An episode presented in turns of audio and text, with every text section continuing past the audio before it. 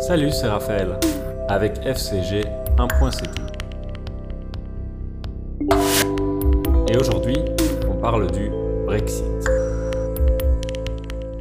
Après plus de 60 ans de collaboration avec les pays européens, les Britanniques ont décidé, lors du référendum du 23 juin 2016, de quitter l'Union européenne.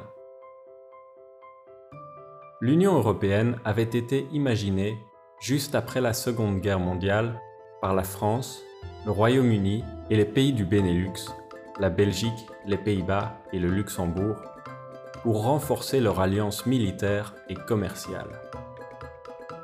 Puis elle est née officiellement, incluant l'Allemagne, l'Espagne, l'Italie, la Grèce, le Portugal, l'Irlande et le Danemark lors du traité de Maastricht en 1992.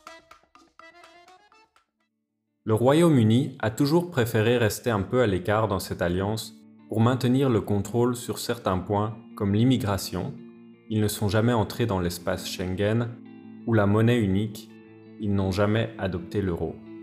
Mais depuis le référendum de 2016, le pays a carrément décidé de repartir de zéro à tous les niveaux.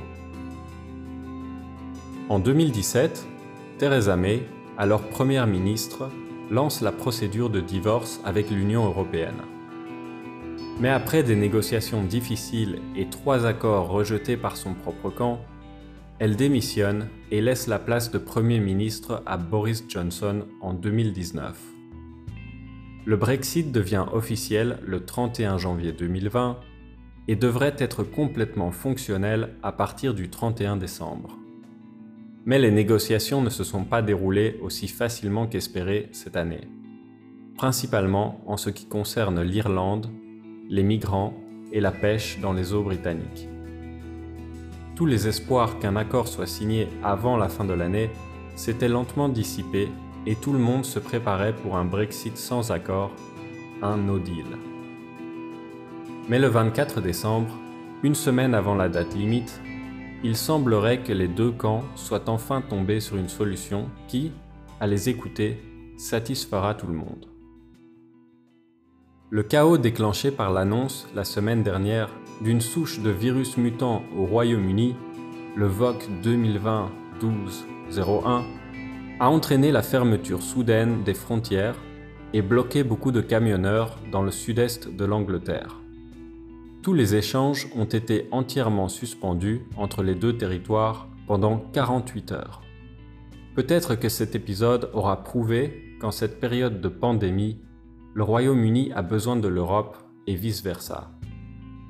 Pas d'accord aurait eu un effet dévastateur pour les deux camps.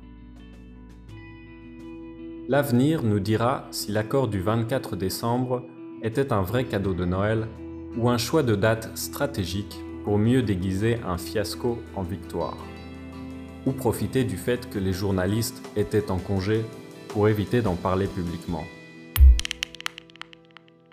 Question. Quels sont les autres territoires séparatistes dans le monde? Selon vous, le Brexit sera bénéfique au Royaume-Uni, à l'Europe ou à aucun des deux? L'union fait-elle vraiment la force?